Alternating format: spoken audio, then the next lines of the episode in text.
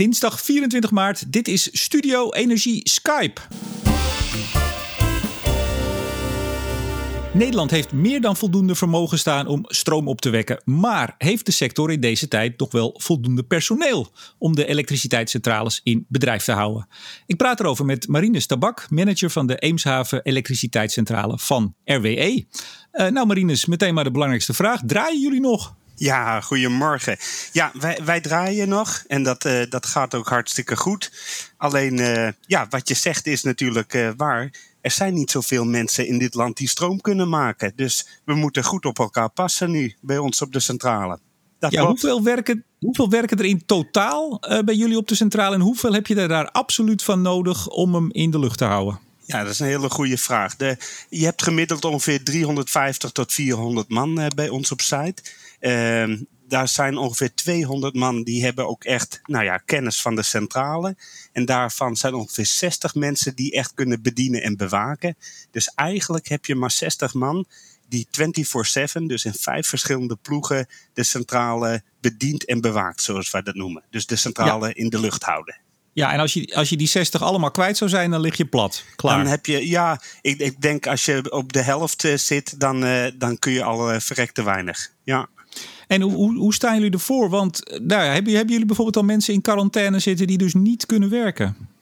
Ja, normaal gesproken zeggen we als bedrijf dat we daar natuurlijk geen uitspraken over doen, over individuele getallen. Maar eh, eh, ik, ik, wil dat toch wel graag uh, met je delen. Dat wij hadden iemand die terugkwam van vakantie. Uh, die kwam uh, terug uit Oostenrijk, zoals zoveel Nederlanders. En die bleek corona te hebben. Dus we hebben preventief zijn ploeg. Hij is één dag bij zijn ploeg geweest, preventief zijn ploeg in uh, quarantaine gezet. Nou, gelukkig kan ik je mededelen, dat is alweer 14 dagen geleden, dat zijn hele ploeg, zijn al zijn collega's, die maken het uitermate goed. Dus die hebben helemaal niks. En hij maakt het en zijn gezin ook, maakt het ook bijzonder goed. Dus daar zijn we verrekte blij om.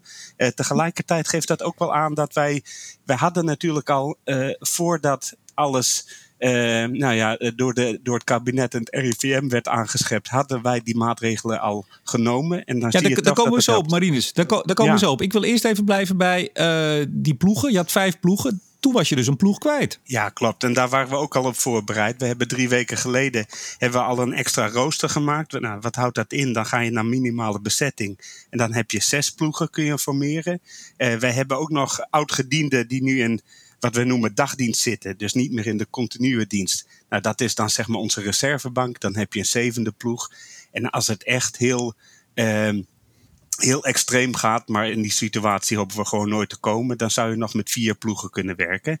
En dan, uh, ja, dan hou je alles beheersbaar. En tegelijkertijd. Maar dan, ja. maar dan, heb, je dan min, heb je dan minder mensen per ploeg of moeten ja. die ploegen gewoon meer uren draaien? Uh, in de eerste instantie minder mensen per ploeg. Dus dan zijn er taken die ze normaal uitvoeren die minder vitaal zijn, die we dan even laten liggen of één keer in de drie dagen doen bijvoorbeeld. Dat kan. Uh, liever niet, maar dat kan wel. En als het uh, echt in het noodscenario, dan zou je dus uh, 12 uur op, 12 uur af moeten. Ja. Ja, dat wil je liever niet natuurlijk, hè? Nee, dat is ook helemaal niet goed voor de mensen. Hè? Want de, als je in minimale bezetting zit, dan is het sowieso al ontzettend sportief hoor. Ik, uh, die mensen die buffelen echt. Dus daar, uh, daar, om dat 12 uur vol te houden, dan zie je ook in ziekenhuizen. Dat is, je ziet die beelden uit Italië bij die ziekenhuizen. Dat is ondoenlijk. Die mensen werken dag en nacht en dat hou je niet vol. En ja. dat geldt voor onze Even, mensen ook. Hebben jullie ook contact met de concurrenten, met Uniper en, uh, en Riverstone, zou ik maar zeggen, de andere kolencentrales, om eventueel personeel uit te wisselen? Of kan je ook op een gascentrale werken, of, of is dat niet zo? Ja, dat is een goede vraag. Uh, ik denk, uh, we hebben heel veel contact, vooral in de regio. Ik heb veel contact met mijn buurman van Engie bijvoorbeeld. Dus we, we delen met name plannen uit van, hey, hoe, hoe kun je nou zo veilig mogelijk en zo goed mogelijk werken. Dus dat, dat helpt heel erg. Maar ja, je moet je realiseren dat je ongeveer twee jaar training nodig hebt om zo'n centrale te bedienen en te bewaken. Dus ook op, uh, op de andere centrales werken ze bijvoorbeeld met andere besturingssystemen. Andere, het zijn toch andere installaties. Hè? ja, ik, ik kan niet even komen helpen. Daar, daar Helaas niks niet. aan. Ja, nee, precies. Nee. En normaal zou ik zeggen, je mag best een bakje koffie langsbrengen, maar dat doen we ook niet meer. Nee, dat doen we ook niet. Hey, je, je, zei, je zei net, we, we waren al drie weken geleden zijn we hiermee begonnen. Begonnen. Was dat het eerste dat jullie begonnen zijn? Want de berichten uit China waren natuurlijk al eerder. Hè? Wanneer begin je dan, als je zo'n vitale uh, centrale hebt staan, wanneer begin je met erover praten en plannen maken? Ja, eigenlijk relatief snel. Dat, dat is toch iets, uh, als ik daarop reflecteer, dat is toch iets wat wij gewend zijn als bedrijf. Uh, als er iets voordoet, dan gaan wij altijd net een stapje extra dan ja, je normaal, normaal zou vinden. Uh, dus ik, ik, kan me nog herinneren dat eind januari, toen zei minister Bruins nog, nou, het zal wel in China blijven. Toen hadden wij dus onze eerste toolbox al over coronavirus. En toen heb ik de haven ook al eens even gebeld. Hè. Wij zijn een internationale haven, zijn we ook. Van, hey, hoe zit dat en hoe gaan jullie daarmee om? Nou, toen, dan, dan kijken mensen toch een beetje verbaasd. Maar, maar zo moet je er wel mee omgaan. En ons wordt altijd geleerd dat je met crisissen je, moet alles wat enigszins realistisch mogelijk is, moet je maar vast inzetten. Want je kunt altijd weer afschalen en opschalen gaat verrekte lastig. En dat, dat zien we nu eigenlijk ook. Dus wij zijn ja, altijd uh, ja, toch, wel, uh, toch wel eerder begonnen met maatregelen zoals ook dat, dat de fysieke afstand houden. He, ze noemen dat dan social distancing. Nou, we blijven heel sociaal. Wij houden gewoon fysiek die anderhalve meter afstand. Het zelf schoonmaken van toetsenborden, uh, het bureau, et cetera. Daar zijn we al nou, ruim drie weken mee bezig. Misschien wel, wel, ja, al wel een maand. Ja, meer dan een maand, eerlijk gezegd. Ja, nou, nou, nou zijn jullie, uh, werden jullie vorige week niet als vitale sector aangeduid, de opwek? Is ja, daar al verandering in gekomen? Wat een omissie, Him. Ja, kijk, weet je wat het is, uh, meneer de Boer? Dat als kolenleverantie, dat is vitaal. Uh, elektriciteitsdistributie is vitaal, maar het apparaat wat van het een het ander maakt, niet. Ja, dat, dat was natuurlijk heel gek.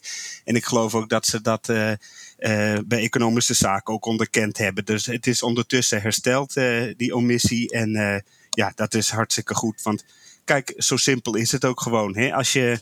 Je hebt maar een paar honderd man in Nederland die stroom kunnen maken. Dus pas goed op ze, zou ik zeggen. En dat is eigenlijk wat het inhoudt hè, om een vitaal bedrijf te zijn. Ja, maar, maar, dus nogmaals, jullie staan nu op de lijst. En dat betekent dus ook volgens mij dat je dan hè, dat de medewerkers hun kinderen wel naar de crash en de, en, en, de, en de lagere school mogen brengen. Ja.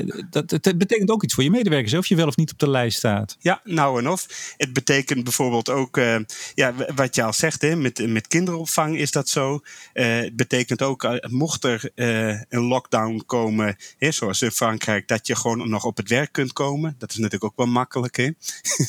dus ja, ja dat is wat het inhoudt. En uh, ja, ja, verder, uh, kijk, eh, elk weldenkend mens die snapt natuurlijk wel uh, wat vitaal is en wat niet. Ik bedoel, verder is dat ook een beetje een non-discussie.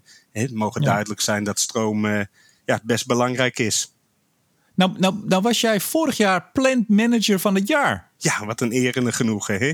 Ja, dat, dat word je dan door de collega's, geloof ik, in het wereldje word je, word je daartoe uitgeroepen. Nou, dan, dan kun je iets, neem ik aan, hè? Dan ben je goed. Ja, dat, anders, anders word je het niet. Ja, dankjewel. Um, ja, maar, maar, maar even, ik kan voorstellen dat hij toch ook voor een Plant Manager of the Year uh, wel even uh, aanpoten is. En dit is niet iets waar je denk ik in je training op, op wordt voorbereid.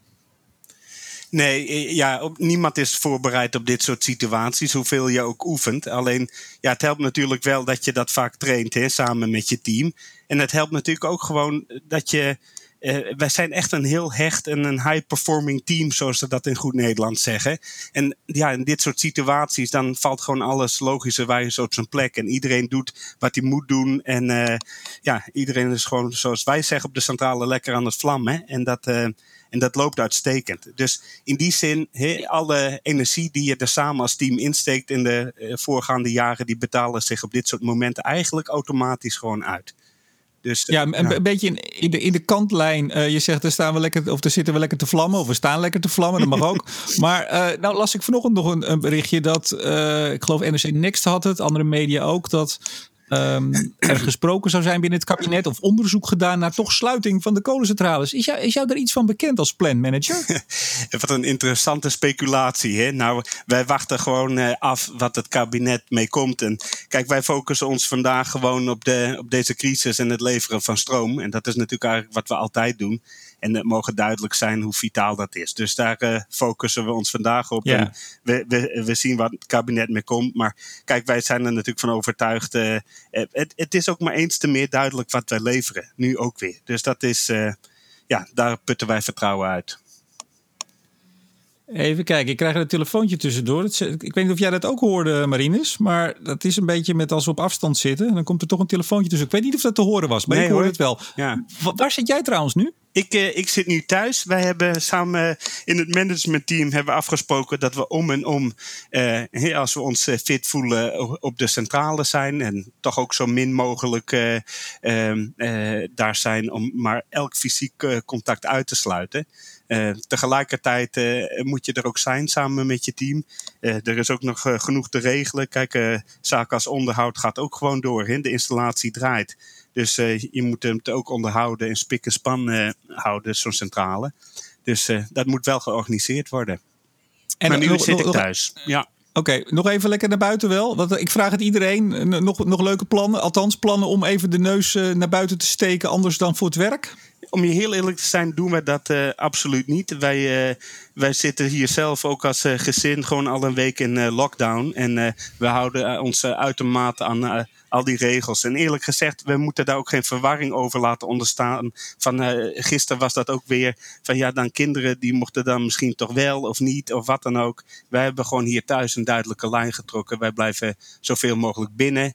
we gaan dus even in het zonnetje zitten in de tuin. En ja, we vermijden zoveel mogelijk dat we naar buiten moeten. Ja, het is toch wel gezellig bij de, de familie Tabak. het is altijd gezellig bij de familie Tabak. Je moest eens weten. En dan, dan zijn er ook mensen die zulke leuke video's posten met de ochtendgymnastiek. Daar doen wij dan ook gewoon gezellig aan mee. heb, je het, heb je het nou over mijn video's? Ik heb het over jouw video's, ja. ja dat, kijk, weet je wat heel belangrijk is? We moeten ook in deze barre omstandigheden toch een beetje de humor bewaren. En dat proberen wij op het werk ook heel veel te doen. Hè? Dus uh, een meeting gewoon eens even beginnen met, uh, met wat, uh, wat slap en zulke leuke videootjes en dingetjes. Dat, hè, dat houdt de moed er ook een beetje in. Nou, dus, luister dan in ieder geval vandaag als je tijd hebt of morgen nog even naar de nieuwe Bontebal en de Boer. Die vanochtend om half zeven online is gegaan. Daar werd ook nogal wat afgelachen, kan ik je melden. En het enige nadeel voor jou is, want dat weet ik van jou. Um, jij hebt sommige afleveringen van Studio Energie twee keer geluisterd. Volgens mij ben jij uh, ja, de enige in Nederland. Dus ja, daar staat niks meer voor jou klaar om, uh, om de, de saaie uren te, te doden. Maar we gaan nieuwe content maken. En jij bent er nu in ieder geval onderdeel van. Dus uh, veel dank. Ja. Marines Tabak, manager van de Eemshaven Elektriciteitscentrale van de RWE. Hartelijk dank. Ja, jij bedankt. Mijn naam is Remco de Boer. Graag tot morgen bij Studio Energie Skype.